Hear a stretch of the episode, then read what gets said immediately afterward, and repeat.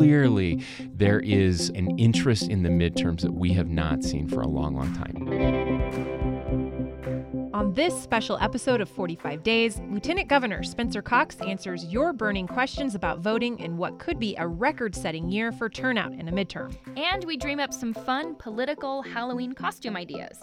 Welcome to a special pre midterms episode of 45 Days. I'm Nicole Nixon. And I'm Julia Ritchie. We are just 94 days away from the next legislative session, but less than two weeks away from the 2018 midterm elections. And we've been really, really busy here with our election election coverage, interviewing candidates, and profiling ballot initiatives. Nicole, I know you've been really busy covering our only statewide race this cycle for U.S. Senate. Why don't you tell us about that? Yes, and unless you have been living under a rock this year, you know that Orrin Hatch is retiring at the end of this year after 42 years in the Senate, and Mitt Romney is hoping to be his replacement. Um, Romney, obviously a Republican, former two time presidential candidate, former governor of Massachusetts. Um, he is running against Jenny Wilson, who's a Democratic member of the Salt Lake County Council. So, what are these two sort of campaigning on? So, Romney is campaigning a lot on his experience and the relationships that he's built during those two presidential runs. He always mentions that he has formed a lot of um, relationships and, and working relationships with people who are already in the Senate. And his main argument is that if, if he were to go to the Senate, to Washington, he would not be any just any junior senator, that he could potentially build a coalition and, and get some things done right off the bat, hit the ground running in the Senate. Um, Wilson is really hitting her Utah roots. She's a fifth generation Utahn, and she um, likes to point that out because obviously Romney's not from the state. um, she also likes to mention that uh, Romney has not always had a consistent record during their one and only debate a few weeks ago. She even called him multiple choice Mitt many, many times. Right, especially on that healthcare one. Uh, what about polling in this race? It seems yeah, like, it's not um, like most statewide races in Utah. It's not much of a contest.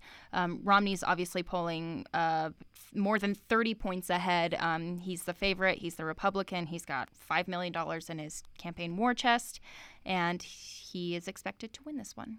But that's not the only race. No, and you've been covering the most competitive and interesting race this cycle. Right. Tell us about that. Uh, Utah's 4th District, which is kind of the suburbs around Salt Lake, has Taylorsville, West Jordan, um, I think Lehigh, Lehi, uh, some of those Silicon Slopes kind of areas. Um, that race is between Republican incumbent Mia Love and Democratic Salt Lake County Mayor uh, Ben McAdams. So Love is sort of in the political fight of her life right now. Um, she's a two-term incumbent. Um, she says that she wants to go back to Washington and continue to represent Utah values.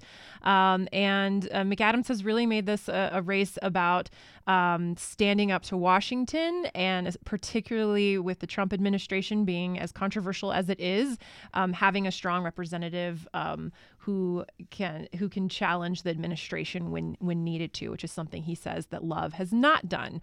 Um, really interesting thing about this race um, is is that although Love has sort of out fundraised him, he has more cash on hand in the, the final couple weeks here uh, or the final couple days um, before this election wraps up. Um, and it's a toss up, according to a lot of national experts. So they've been kind of polling in a dead heat for the last couple weeks. This is one of a few races around the country that people are kind of focusing in on as a case study for uh, Republicans defending their seats this like this cycle. Right. It is one of the districts that is now considered a toss up, which could help uh, Democrats as they seek to take back uh, the U.S. House of Representatives.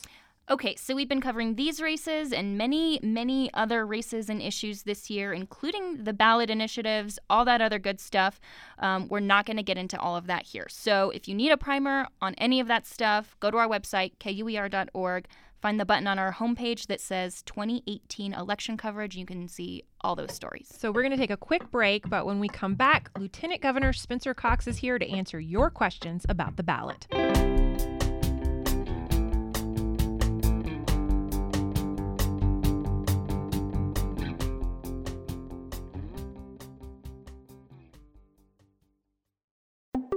KUER is listener supported public radio. And our most dependable support comes from our nearly 9,000 sustainers, people just like you who make ongoing monthly contributions. Starting at just 5 bucks a month, you can become a sustainer too. Go to kuer.org, click on the donate button and tell us how you'd like to contribute. Use your credit card or make it even easier with a direct withdrawal from your bank account. Join our growing community of sustainers today at kuer.org. Midterm elections are just around the corner, and there is a lot on the ballot this year. It's kind of overwhelming, to be honest, which is why we put out a call to KUER listeners to send us any and all questions you had about voting. More than two dozen of you responded with some great questions, and here to answer those questions is an elections expert. In fact, He's the state's top elections chief, Lieutenant Governor Spencer Cox. Welcome. It's great to be here. I hope I have the answer. I'm a little nervous. Find out. Yeah. our first question comes from Susan, who's one of our listeners in Salt Lake City, and she wanted to know about numbers. How many new voters have registered this year, and how does that compare to previous midterm cycles? Wow, 40 40,000 new uh, new voters have, have registered to vote. And, and the comparison is is really pretty stunning. Over now we don't want to compare this to a presidential year because presidential elections are always different. We always have a lot more although it is starting to look a little bit more like a presidential election year. Um, so so let's go back four years ago to the last midterm. We, we had about 2,000 people registered to vote in that same time period. So it, it's really amazing. We're up like over a thousand percent or whatever the crazy number is. So clearly, there is uh, an interest in the midterms that we have not seen for a long, long time. Um, we got a similar question from Hunter, who wants to know a little bit about younger voters registering. Hi, my name is Hunter Nichols. I'm from Centerville, Utah. I was wondering what percent of college age voters who are eligible to vote are actually registered and how they tend to vote Democratic or Republican. Okay, so I don't have exact numbers on that, but I can tell you kind of kind of trends. Um, historically, and uh, and with some of the national numbers we've seen this this year, uh, younger people are much less likely to register to vote. They're much less likely to actual, actually vote. What's interesting is a lot of people don't realize that if millennials turned out in the same numbers as boomers or Gen X or anything else, they would actually be the, the largest voting bloc in the state of Utah. We have a lot of young people right now, but historically they don't. So what we usually see is about 25% of, of those ages 18 to 30 turn out to vote. Compare that with like 80% for those over 60. So there, there you see the, the range. And uh, and and how do they tend to vote? Well, uh, younger voters tend to skew a little bit more liberal. Um, to and that's historically always been the case. Uh, we see that on college campuses, and then as as people age and have careers and families and homes, they tend to trend a little bit more conservative. And so that's that's the breakdown. Uh, the the, uh, the the young vote is kind of the holy grail out there that politicians are always looking for. Uh, and truthfully, the only time we've seen it recently was was during uh, Obama's first election in, in, 2008, a little bit in, in his second election um, in 2012. But in 2008, we did see young people turn out at higher rates than, than ever before, or in the past uh, recent history. So let's talk about what's actually on the ballot okay. this year. Uh, we got a lot of questions about ballot propositions and constitutional amendments. So off right off the bat, what's the difference between an, a constitutional amendment and a proposition. Yeah, so we actually have three different types of questions on the ballot. So let's let's start with constitutional amendments. Constitutional amendments usually get on the ballot when the legislature puts them on the ballot. So what happens is the legislature, and it has to be two thirds of the legislature to get a, a constitutional change proposed. Uh, we have three of those that happened this year. So the legislature back in the general session said these are things we want to change. Two thirds of them support it. It's on the ballot now. The voters of Utah get to decide. So there's three of those, um, and they're A, B, and C. So we use numbers to to different or, or, letters to differentiate those. So constitutional amendment A, B, and C, and then uh, and then we have ballot initiatives. Ballot initiatives. Uh, our Constitution provides an opportunity for regular Utahns, for we the people, to legislate, to actually pass laws, and this is how we do it. Uh, the legislature puts the rules in place on how that works, but you have to go out under the current rules. You have to go out and you have to gather lots of signatures, about 115,000 signatures. They and they can't all be in Salt Lake City. They have to be spread throughout the state in 26 of the 29 Senate districts. And uh, then if you get enough signatures And if enough people don't remove their signatures, which is something a lot of people didn't know was a possibility, you have a month after they gather signatures for people to take their, their signatures off the ballot, then you get to be on the ballot and you get to pass a law. And and so those we have three of those, and they're actually uh, two, three, and four. So Prop two, Prop three, and Prop four are the three initiatives that are on the ballot. This year we have a third category, and and that is is is uh, question number one, non-binding question number one, which we are- got a question about as well. Okay, these are Yeah. very rare, very very rare, Mm-hmm. and and it just happens when the legislature. It's basically a poll. The legislature wants to see before they pass a law what Utahns think about something. And in, in this case, a, a tax increase that goes to schools and uh, and a little bit to roads. And so they they put it on there just to see what what people think. Non-binding question one. Great, great explanation. Yes. We did get a question about constitutional amendments. So, follow up comes from Jess in Salt Lake, who asked, How do you find out who pushed for these amendments to get on the ballot? You talked about how they come from the legislature, but can you find out specifically which legislators were sponsoring these and who was voting for them? You can, and and uh, my recommendation would be go to to go to the legislature's website, um, le.utah.gov.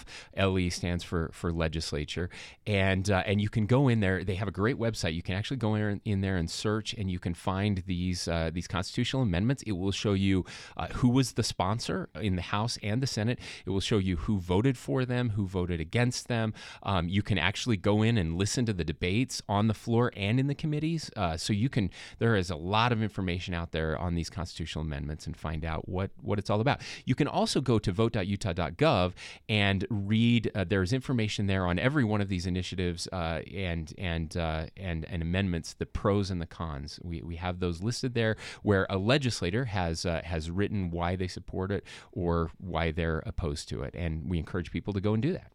We had a question from Nathan Wade about what happens after a ballot proposition passes. This is Nathan Wake calling from Layton. My question is related to propositions in the legislature. If voters approve Proposition 2, can state legislatures revise or override that at their upcoming special section on medical marijuana? Okay, so the legislature can do that. And what's interesting about Prop 2, so if you're going to run a ballot proposition, you have to have a group of people come together and they're they're the supporters and they're the ones that that sponsor it. And so the sponsors of that proposition, Prop 2, that that initiative, uh, fairly controversial. Uh, we had legislators that were opposed to it. We had churches that were opposed to it. We had a group that had formed uh, doctors that were opposed to it. And then you had a lot of supporters as well uh, in, in the community. And uh, they came together. Um, they met. The governor's office was involved in those negotiations and came up with this compromise. And and the the idea was whether this passes or not, we're going to have medical marijuana. But this is the way medical marijuana. It's going to be different now. Even even the sponsors felt like there were some problems. And and that's I, I should just say this briefly. One of the problems with the initiative process is you do have a chance to refine your initiative one time. You can have a couple public hearings, a few public hearings, and then you can make some changes to it. They may tweak it a little bit. But then you have a, a year where you're out gathering signatures and getting on the ballot. During that time, you often learn things that you wished you had done differently. During the legislative process, we have, you know, we have hearings and, and we have votes, and then you can change it, an amendment. You can't do that during the, the initiative process. And so even the initiative sponsor said, yeah, there are some problems with this we need to fix and make differently. They came together, they came up with a compromise. Um, and the idea was there will be a special session in November, whether this passes or not, and they will pass this new compromise version of it. And and again, that that is that is legal. That that is the way it can be done. It's not uncontroversial. Of course, there are some people that support Amendment Two that think that this is a terrible idea, the compromise, and there are lots of people that uh, that hate um, uh, the uh, the Prop Two and think it's a terrible idea that we're going to have any medical marijuana or, uh, marijuana at all. So there are a lot of very unhappy people, but that's that seems to be how compromise works in, politics. In theory, they could do. Uh, the legislature could do that to any of the propositions. Absolutely, they Yeah. could do it to any of them, and and I suspect we will see some changes to all of them, um, and, and some of them are just changes that have to be made just to be implemented, not not major changes, although there could be major changes as well. Okay. Okay, so that's the propositions and the amendments. And we talked a little bit about non binding opinion question number one, which deals with education funding. And we got a question from our listener, Brian Peterson, who says that this was supposed to be about education, but he says there's this little phrase added in there that says local roads. Um, how and why did that get in there? Roads and education seem to be pretty remotely related, if at all, and he said it seems sneaky. So, Lieutenant Governor, is this sneaky? Well, it depends on what your definition of sneaky is. Uh, so eh, while while the the discussion has mostly revolved around education, th- this has been very clear from the very beginning. And if you you look at the language of it, you go back and look. So seventy percent of it goes to education, thirty percent of it goes to roads. Now I, I, can explain how this came about. But by the way, this was supposed to be um, a, a ballot initiative. It was started as a ballot initiative. There were signatures gathered. It was called Our Schools Now, and uh, kind of the last week of the legislature. Compromise was reached with the legislature to do this non-binding question as a way to get it on the on the on the ballot and to see how people felt about it. So the idea is to raise gas prices and give some of that 70% of that to education. Now, historically gas gasoline taxes have always been used for roads. That's the mm-hmm. purpose of them. So the the change is really using it for education. That's the the different part of this instead of roads. And one of the reason that education has lost some funding is because uh, more and more, eh, and it's it's really complicated. Math. I, it, it, it is math. It involves some math, and it involves the worst part of government. But uh, it, what what happens is the gen we have different pots of money. We have the education fund, which is uh, income taxes. So all of your income taxes go to ed- the education fund. One hundred percent of that goes to the education fund. Um, however, higher education used to get a lot of their money from the general fund, which is kind of everything else. Um, the Constitution was changed back in the '90s to allow higher ed to take some of that education fund. Now, so here's what happens. Here's the dirty secret of, of governing and, and the legislature. Over time, what they've done is when they need money for other things, they've moved higher education, more funding for higher education over to the education fund mm-hmm. and use the general fund more for roads and other things. And so we are taking money away from education. So so the, the whole concept here is twofold. One, if you get money directly to education, obviously that's going to help education. If you get more money directly to roads as well, that's also going to help education. And we desperately need more money for roads, especially in our in our cities and towns, in our communities where those roads are not keeping up with the the the, the cost of, of repairing roads. And we so so so both of these benefit education, one of them directly and one of them indirectly. And we should mention your boss, Governor Herbert, is supporting this question. He is correct. Yes. Okay, let's move on to actually casting our ballots. Most places in Utah are doing vote by mail this election, um, but some people still like to go to their polling place and get their I voted sticker. Um, someone wrote in to ask Can any voter go to any polling place in their county to cast their ballot, or are we still assigned specific polling locations based on our addresses? Okay. So uh, the good news is yes, if you want to vote, you can vote on election day. And yes, you can go to any location in your county and cast your ballot. And, uh, and so you don't have to go to a specific one, find a voting center that's open, go uh, vote. Uh, you can actually register to vote this year for the first time, which we're all very, very very excited about on election day. That's a that's a big change, and hopefully will help people. Um, but but yeah, yeah, you can you can do that. You can go to any location, get your sticker. Which is, by the way, the most controversial part of vote by mail is not getting a sticker. Shout out to Tooele County who mailed out stickers with their their uh, their their ballots this year. We would love to get every county to do that. Speaking of casting ballots, we got two questions about prepaid postage. Mm. Uh, here's one of them. Hi, I'm Chantel Gossner. I'm going to school in Logan, Utah, and I want to know why the state doesn't provide postage for mail in ballots. Also, is there anything that I, as a voter, can do to change that? Go Aggies, Chantel. thanks for calling in from from Logan, Utah. Uh, so this is one one of the things that, that a lot of people don't realize about elections. And yes, I, I do oversee elections for the state, but every election is a county election, and so county clerks have a lot of authority in conducting elections. We oversee, of course, the legislature uh, defines the parameters of that, and uh, and and so many of these decisions are county decisions, and so it is county by county. Uh, many counties do provide prepaid postage. Salt Lake, um, Salt Lake is one of those. Mm-hmm. Yeah, yeah. Salt Lake and several others. Um, and then there are several that don't. Utah County does not. Um, Cache County does not. And uh, and it is something that we are we are very interested in getting changed. Of course, it costs money. That's that's the the piece. And so being able to fund that is going to be important. Um, it's something we've talked about with the legislature about you know maybe maybe having the state pay for for postage. Uh, we haven't we haven't gotten them interested in that yet. Uh, but our do you know how much is, that might cost?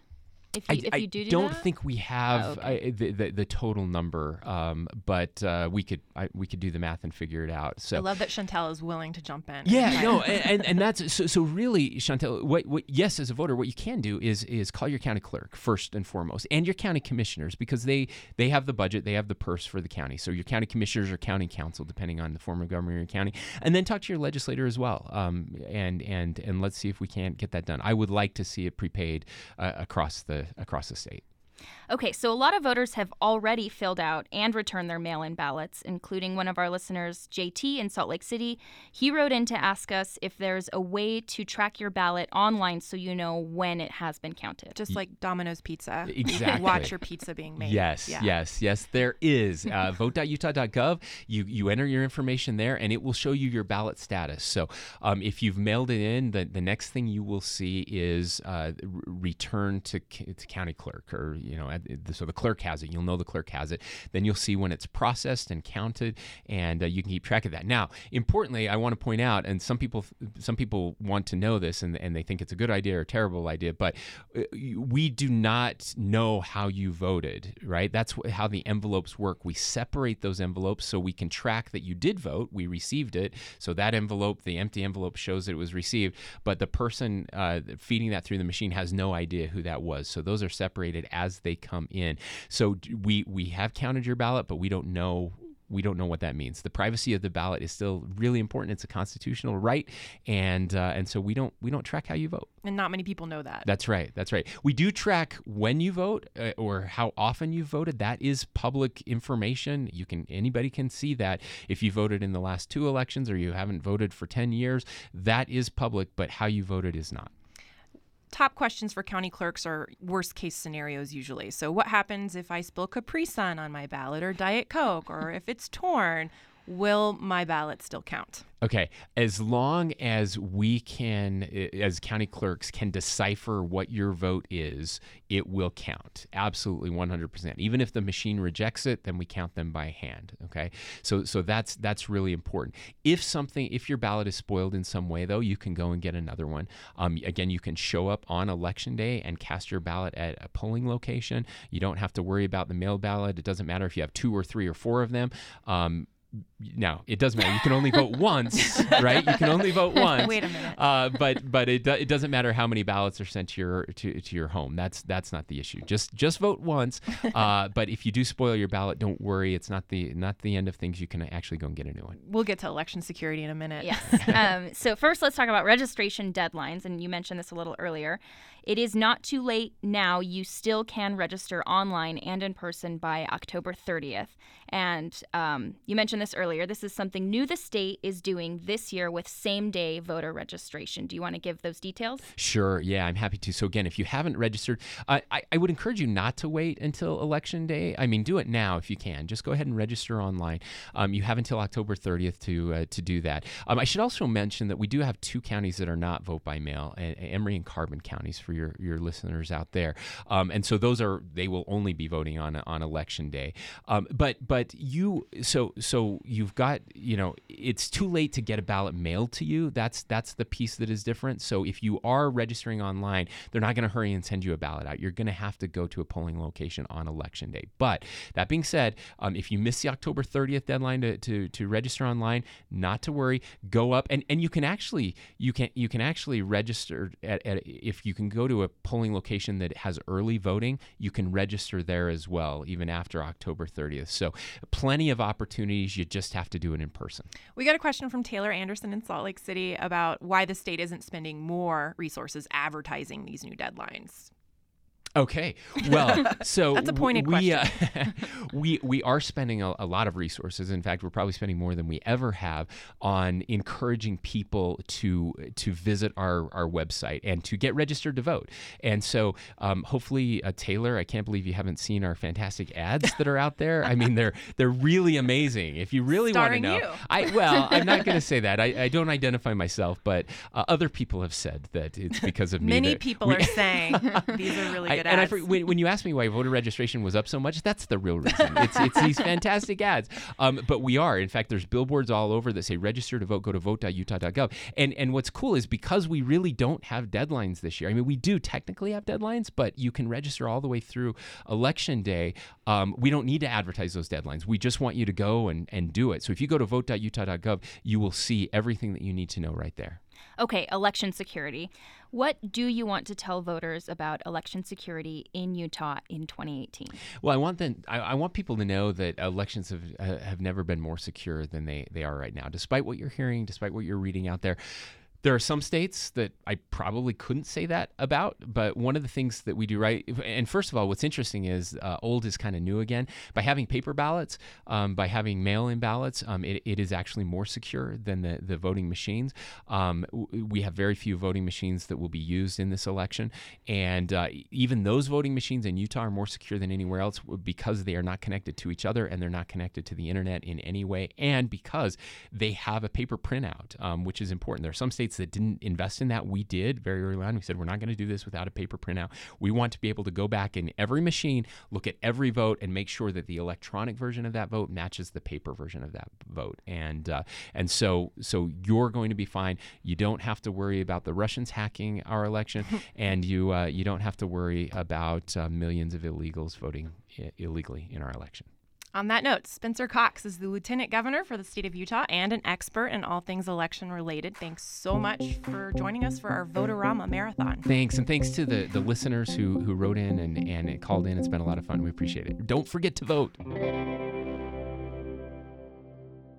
We want to ask you, Lieutenant Governor, what your Halloween costume is going to be this year. Okay, I this is going to take a lot longer than you want. Um, the, the answer is I don't have a Halloween costume, What? and There's still time. Here's why. No, there is still time. So I love Halloween so much. It is one of my favorite times of year.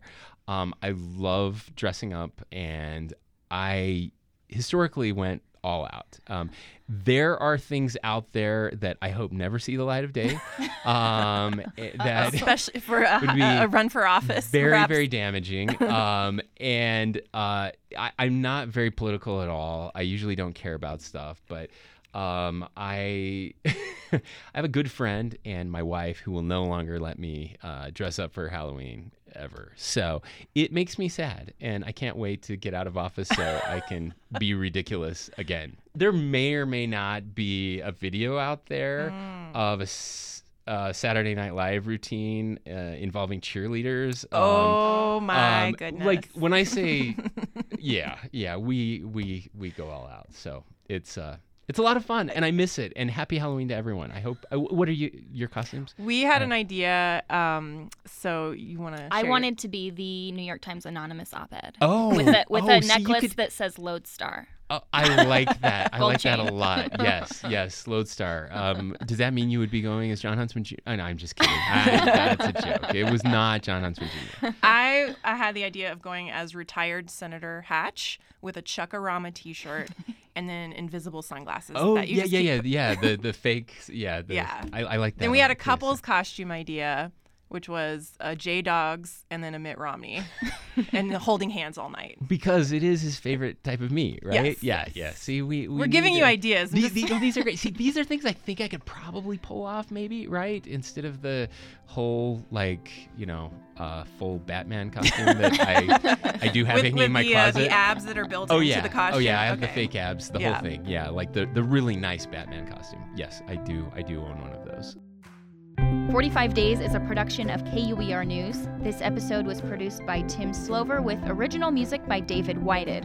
Be sure to refresh your feeds after the election for our midterms post mortem. And we will be back for a full third season in January. For more local news and political coverage, visit our website at kuer.org and follow KUER on Facebook, Twitter, and Instagram. Please tell us your political Halloween costume ideas by tweeting at us. I'm at Julia Ritchie. And I am at underscore Nixo.